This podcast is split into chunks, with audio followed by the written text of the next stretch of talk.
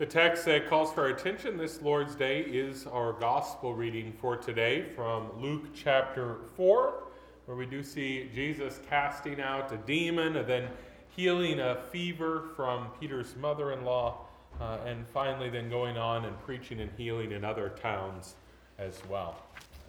Grace, mercy, and peace to you from God our Father and from our Lord and Savior Jesus Christ. Amen.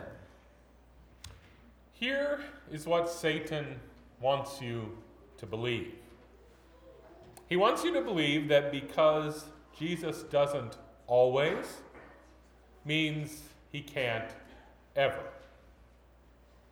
What do I mean? Well, he wants you to look at that person that you know, whether they live down the street or live across the hall in your house, or perhaps you even find them right there in the mirror that awaits you in the morning that is struggling so obviously under the devil's influence and temptation. The devil wants you to believe that because that struggle continues, that Jesus is obviously unable to stop it.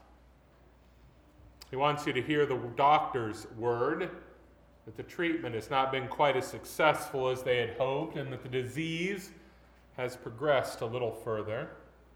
And he wants you to be convinced that in the speaking of those words, Jesus has been proven to be weak in the face of such stout sickness. He wants you to listen to the voices in your head and feel that sinking feeling in your gut and come to believe that because some days life seems so dark, that that is proof that Jesus has no good news that's powerful enough to ever brighten up your life again. Yes, Satan wants you to believe that because Jesus doesn't always means he can't ever. And many times, unfortunately, Satan gets what he wants. We don't see something happen that we hoped would happen, and our faith falters. When we don't get to hear the witness of the one who overcame their demons, or the person whose health was improved in such a miraculous manner that it confounded the doctors, or when we don't get to hear that despairing person now giving inspirational talks instead. What is then that we often begin to believe that what we once believed, and even maybe perhaps what we want to believe, we no longer hold as firmly in our hearts. We question whether Jesus is able. We decide that all that talk of Jesus' power is nice on a pleasant Sunday afternoon when all is well. But then when trouble comes, we had better place our trust, at least partially, on someone or something else. We better rest it in modern medicine or the latest therapeutic methodologies or whatever else is new enough that it hasn't been disproven yet. We think that all that talk about the power of the Word is something that no doubt we should still teach our children in Sunday school as they hear about the grand accounts that the scriptures record for us. But at the same time, we often think it maybe doesn't have so much sway when it comes down to the things that are happening in our real world each day. And when we begin to think this way, that perhaps the word of Jesus is not as powerful as it appears, well, then our life will be formed around those new beliefs. We won't gather to hear the word, we won't read it, we won't let it dwell richly inside of us as we memorize it and sing it. Our prayers, well, they'll begin to sound like we're just talking in pleasant, well crafted words to the ceiling or something, instead of approaching the throne of the Almighty God will start to sound in our prayers as if we've already excused God's inaction before we've ever even asked him, asked him to act. We'll sound as if we're still praying just because we know we're supposed to, rather than praying because we believe, according to God's promise, it will have an effect. And that's why texts like ours today are important. Because unlike what Satan wants you to believe, God has something he wants you to know. And it is this the fact that Jesus did sometimes means that he can anytime. What do I mean? Well, in our gospel reading for today, Jesus encounters a man possessed by a feisty demon in the synagogue. He tells it to go, and it goes. He feels the fever on the head of Peter's mother in law. He tells it to go, and it goes. He comes into a region where bad news filling the ears of the people was the norm. He tells that bad news to go, and it goes. And each one of these things proves that Jesus indeed is the Holy One of God, just like that unclean, loudmouth demon confessed in the synagogue. Each one of these acts proves that his word is so powerful that when he commands the world, it has no choice but to obey, just like the people noticed. Each one of these things is the absolute proof that Jesus is the eternal Son of God, just like those demons cried out. Yes, the fact that Jesus does these things in our text today is the reminder to us that Jesus can do all of these things, that he is able, that he is powerful. For the demons and the people alike who were watching on those days, they knew that it was proof that Jesus was able, even though not everyone was healed when Jesus was there either. No, it's much like in our days as well.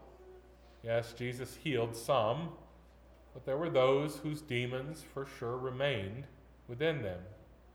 There were still those in Jesus' days whose fevers burned the life right out of them.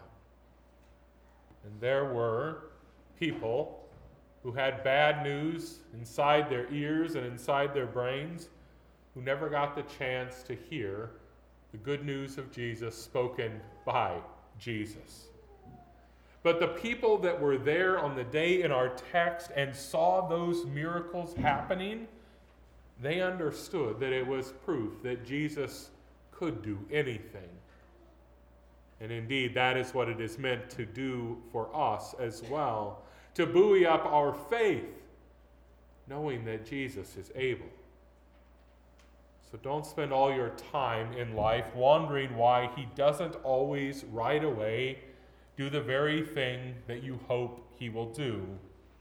For if you spend all your time wondering about that, all you will find in Scripture is the simple answer to trust the potter with the clay. But instead, today, you can know this. When it comes to Jesus, these things are true. He can. He might, and he will. You see, he is the very Holy One of God, God's own Son. And that means he can. He has the power. And sometimes in our world as well, he does manifest that power in ways that are similar to the ones in our text. Demons are still cast out, diseases are sent running and distressing words are pushed out of the mind by the gospel of Christ. And so, whatever that thing is that's in your prayers these days, know that He might. He might take care of it right now. But finally, know this as well He is coming soon. And when He comes, He will indeed put all things right. He will silence all of the demons one final time he will cure all the diseases, and He will make sure that there's no bad news that ever gets spoken again.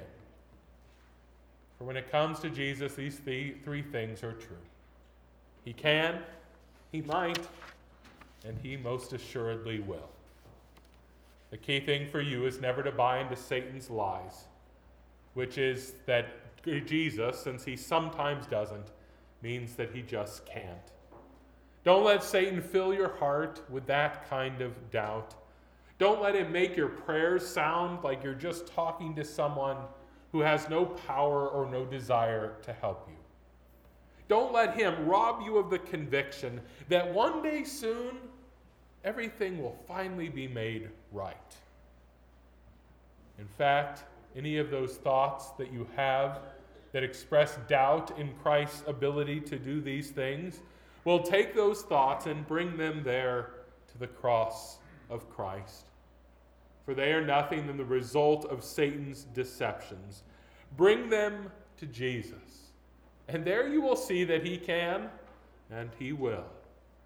The Holy One of God, he will take your sins, your distrust of his word, your lack of faith in his power, and he will tell them to go. And they will go. Yes, here is what Satan wants you to believe. He wants you to believe that because Jesus doesn't always means he can't ever. But Jesus has a much more powerful word to speak than any of Satan's lies. Yes, Jesus speaks as the one who died upon the cross in order that sins might be sent away. He speaks as the one who has risen from the grave in order to prove his absolute power over sin and death. He speaks as the one who now sits at the right hand of God in his rightful place as the Son of God. No, don't buy Satan's lies any further. For here is what God wants you to know.